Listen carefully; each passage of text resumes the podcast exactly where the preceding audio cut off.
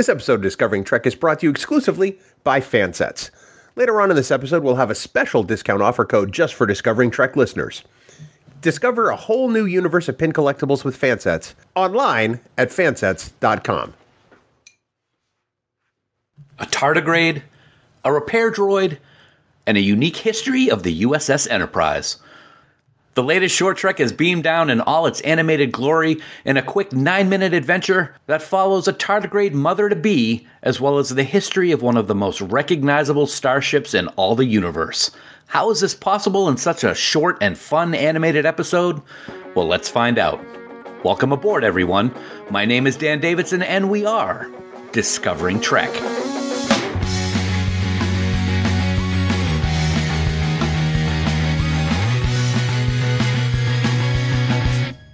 Welcome, one and all, to Discovering Trek, the Star Trek Discovery companion, presented by Fansets. It may not be Discovery, but short treks are still an important part of the season, so here we are, ready to dive into the latest mini episode called Ephraim and Dot.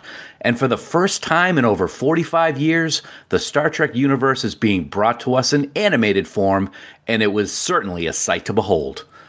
As always, this is the premier podcast for the most in depth discussion and analysis about all things Star Trek Discovery, even short treks.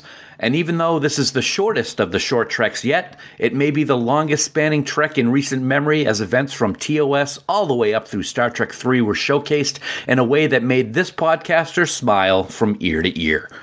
But I'm not the only podcaster on this show today, or any day we record Discovering Trek, and it's time to introduce my trusted partner. When he's ready to lay his eggs and become a proud parent, you can bet that my engine room will be ready to keep the little buggers warm as long as they need to. He is my good friend, my brother in Trek, and my amazing number one. He is Bill Smith. And Bill, I gotta say, uh, this one took me by surprise at how much I enjoyed it. And um, congratulations on the uh, upcoming Little Buggers. Thanks, buddy. Um, I'm a little concerned about the connotation of of me keeping my eggs in your engine room, but that's that's neither here nor there. I'm excited to be here to talk about, like you said, the first animated Star Trek in in close to 45 years. This is this is fantastic, and, and we get two on the same day, which was was even better. So, uh, lots of great stuff to talk about here, and I'm excited to, to do it. It, it really was um, something that I was uh, anticipating greatly. You know, we, we went through or Skip It with the the animated series. Uh, uh, kind of a couple. I think it was a couple of years ago that we did it. It was way Yeah. back over in Trek Geeks, and and I really got an appreciation for the animated series watching it. But I'll tell you what. Knowing that there were two animated shorts coming from Short Treks, I was really excited, looking forward to it. A little nervous at the same time, uh, but I'm glad we finally get to talk about them because uh, there's lots to talk about. Before we do that, though, Bill, um, where might anyone uh, who wants to tell us about their thoughts of Ephraim and Dot get in touch with us? Priority 1 message from Starfleet coming in on secured channel. Well, Dan, in the Twitterverse, you can discover us at Discovering Trek. And on Ye Old Book of Faces, you can follow us at facebook.com slash discovering trek. In either place, you can leave us comments, ask questions, or even tell us what you think we could see in the remaining short treks for this season. You can also send us a voicemail by going to our website at trekgeeks.com and clicking on the giant blue button. Please do remember, though, that any comments you leave us could be used in a future episode of Discovering Trek. Dan? Thank you very much, Bill. Black alert. Black alert. From here on in, folks, this episode of Discovering Trek contains spoilers. So if you haven't watched Star Trek's short trek, Ephraim and Dot, stop listening right now. Head on over to CBS All Access or wherever you watch short treks. Watch the episode and then head back on over to Discovering Trek. Failure to do that puts you at risk to find out plot developments and character details for Ephraim and Dot. And now, without further ado, it is the quadrant famous six sentence recap starring Bill Smith. Bill? Oh, thank you very much, buddy. It's a joy to be here today. well, this one it was a little tough because I mean it's animated. You know, you wonder does it have a plot? But then this this episode demonstrates very well it has a very definite plot and it's pretty wonderful.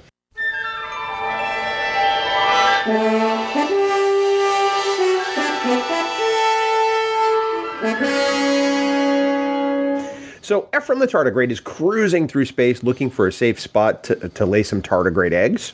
That's what tardigrades kind of do. The Enterprise seems like it will do nicely to have these eggs mature and hatch. A Dot 7 maintenance robot has another plan.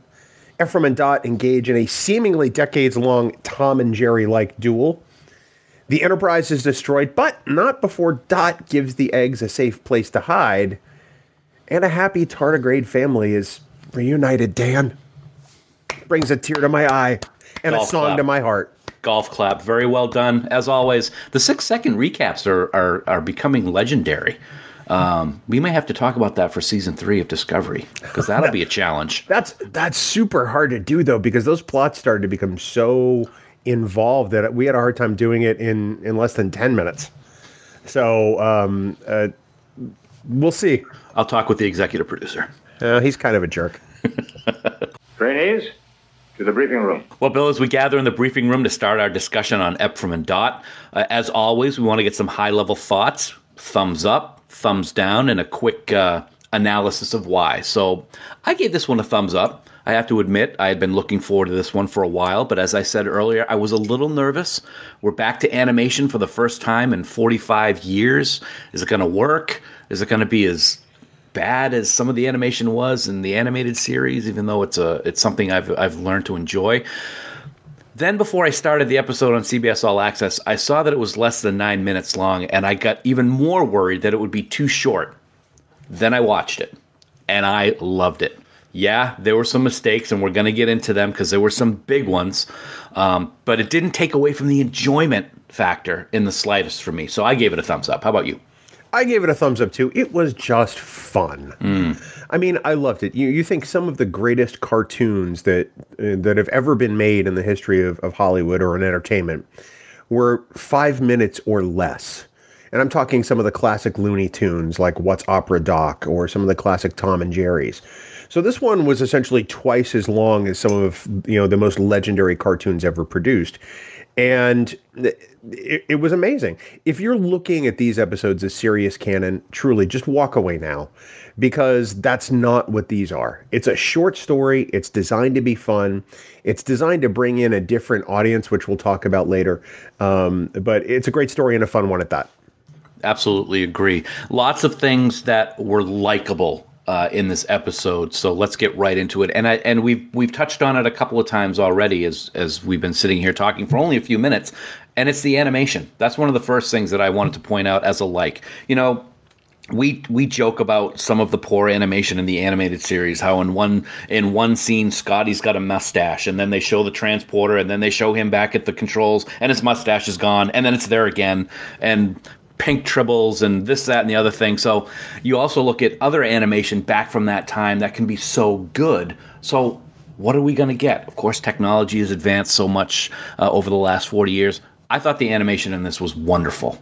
It was bright, it was vibrant, it had layers, and I really, really thought they did a fantastic job with the animation. And I'm I'm pretty sure you're going to agree with that. Oh, without a doubt. It's also, you know, my first like of the episode. You know, you figure CBS is not afraid to be dumping money into producing Star Trek. And they've proven with with this episode and with the one that follows that it doesn't matter what format it's in. You know, in the 70s when when the Filmation cartoon was being produced, Filmation was selected specifically because they were cheap. And the end product showed. The stories were still very Star Trek, but what was shown on the screen was sort of a path of least resistance in many ways. Uh, that is not true of Ephraim and Dot. This is high quality animation that is produced extremely well, and it's directed very well. I have to say, Michael Giacchino does uh, an amazing job not only with the score but also with directing the episode. So yeah, the animation was spot on for me.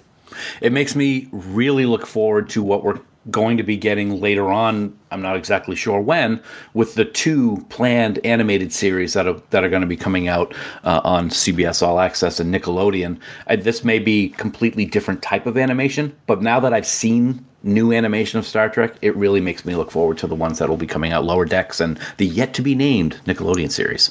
I, I love the the Tom and Jerry feel of this particular Yes. short trek because it shows to me that something that we've taken for granted as entertainment as you know for all our lives something you can still watch on cable today, translates very well into the Star Trek universe.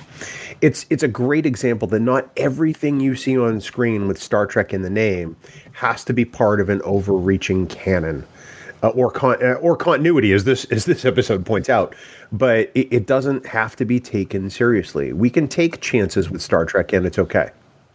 I absolutely agree. Uh, the thing that I loved about the most about this episode, and I didn't want to list it first because the animation was very important to talk about, and that's the Easter eggs that were thrown into this episode. I had no idea what to expect with this. I didn't know that this was going to be what was happening. I don't think a lot of people did. I tried to stay away from anything um, online, but I'll, I got to tell you, man, when I first heard Khan's voice, and that was the start of all the different Easter eggs that they threw into this episode, I was just giddy. My wife, I, I probably like missed a couple of things because I was like just excited and yelling, and my wife was watching with me. But you had, you had, um, you had Khan, you had the naked, uh, the naked now, Na- Naked um, Time. the naked time. Excuse me, don't want to confuse that with the next generation episode.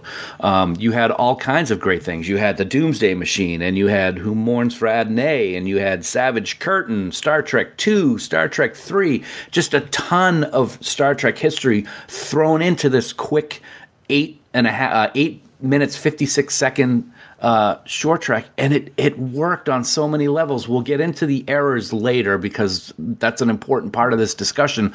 But it made this episode so fun to have that nostalgia and relive those moments um, in this short short track. I looked at it as a love letter to original series fans. Um, and Michael Giacchino, I mean, let's be honest, he is a Star Trek fan. These moments are in there because um, because the people who wrote the episode and the people who directed it um, decided that yeah, that was going to be awesome. Let's show this as sort of happening in parallel, and I thought it was a brilliant decision. Um, uh, some of the execution could have been a little better, but even with the errors, I it doesn't really bother me. I still love the episode. That's an important point. Even with the, and that's something I put in, uh, or I've said, even with the errors, it didn't take away from the enjoyment of the episode. One of the things I liked also, uh, my last like of the discussion is the ending. It was very, I don't know if sweet's the right word. It was a touching ending uh, with the the tardigrade thinking that all of her eggs are destroyed, and you find out that this that this robot that she's been battling with for decades, as it as it turns out, with the history of the Enterprise, is the one that saved them all before the ship uh, was destroyed. And I thought that was really great. I, th- I thought it was cute, and um, it's another aspect that uh, of Star Trek that I, I, I like. And I thought they I thought they ended it on a very very high note. Well, and they ended it on a very Star Trek note, um, w- which is the best part about it. You know, you, you wonder how it's going to end. I mean, this this struggle goes on. Apparently, the Dot Seven can can taser things, which is cool. Um, apparently, there's airlocks all over the place that we didn't know about, which is even better. And Windows. and Windows. But um, the fact that this ends the way it does, and that the Dot Seven essentially sacrifices itself to save the tardigrade eggs, is is something that speaks to the very core of Star Trek. Even the Dot Seven was Starfleet, and uh, you know down to its very last circuit. And I think that that's uh, I think that that's pretty fantastic. Yeah. Well, even as much as we enjoyed it, we would be remiss if we didn't talk about what a lot of people are talking about. Um, some people a little bit way over the top, I would I would say, in my humble opinion, and that is the errors that were that took place with some of the animation and some of the continuity. One of the things that I at least can appreciate is that uh, Michael uh, Giacchino has admitted that there were these errors, the biggest one being the NCC 1701A on the hull of the Enterprise, and hinted that it's going to be fixed. So I'm thinking what they're going to do is they're going to go in and they're going to re-edit this episode, and if we watch it again in the coming weeks or months, I'm betting that that A is not going to be there, and they're going to have have corrected that error because it was it was pretty glaring.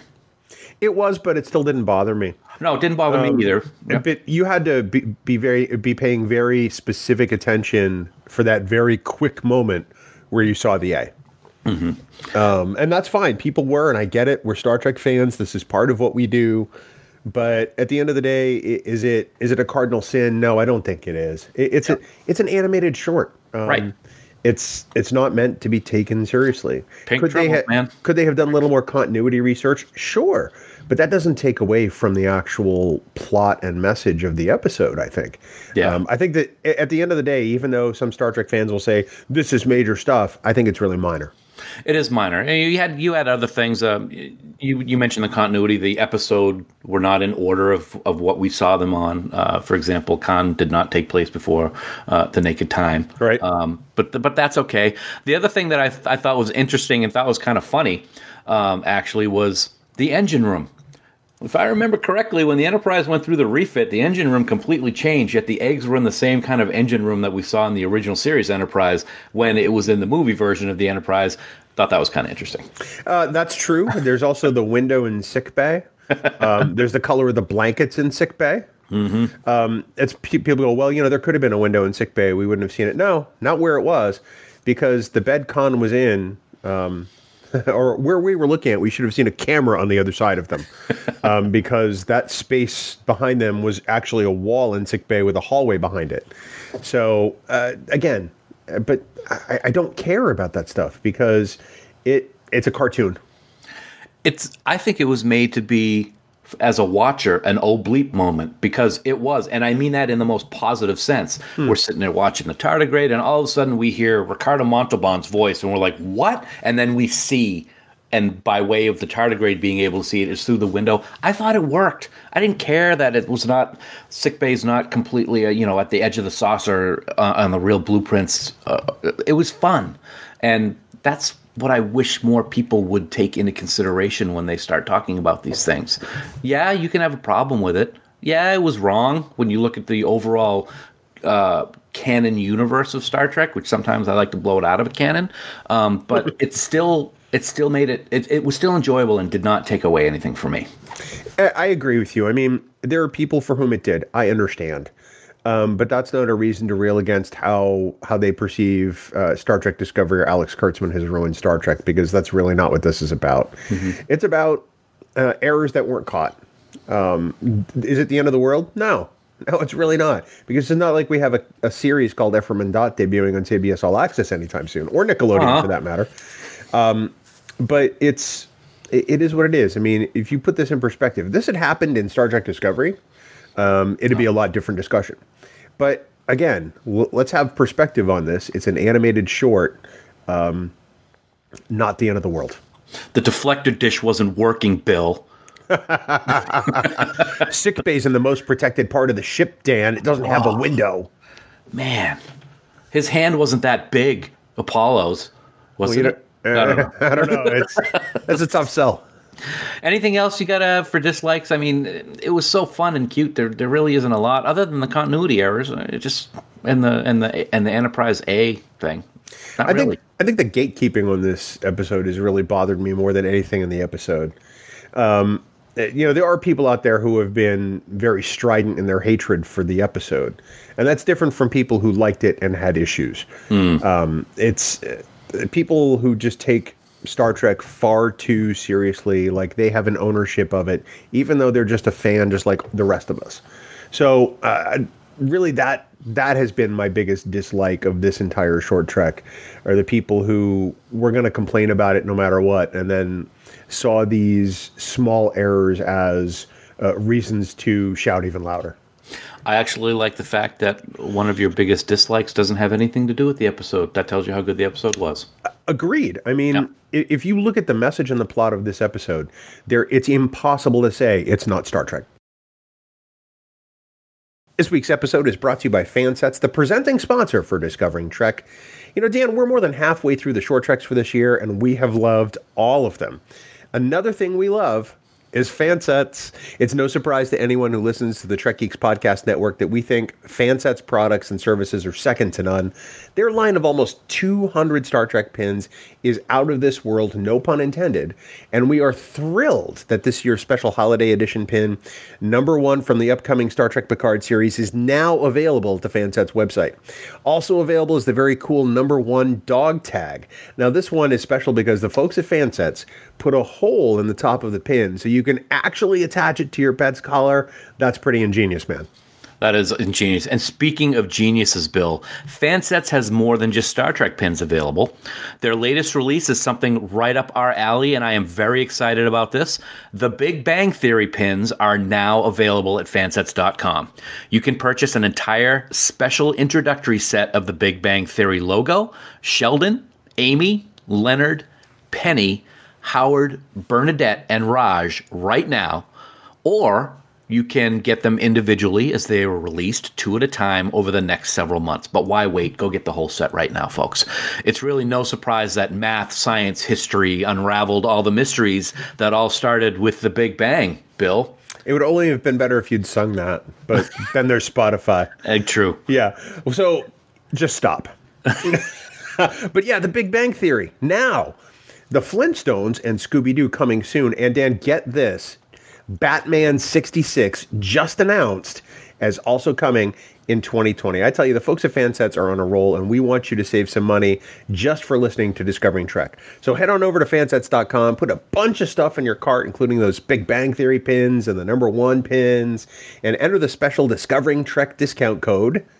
Discovering Trek. Yep, it's really just that simple. Discovering Trek, all caps, no spaces. That's going to get you 15% off your entire order at fansets.com. Batman 66. Are you Batman serious? 66. That you know, is gonna be we huge. watched that as kids. Yep. This is an amazing line that Fansets has thrown out there, and I I'm gonna have I'm gonna have to get them. I, I hope that they have the Batman with the shark attached to his leg.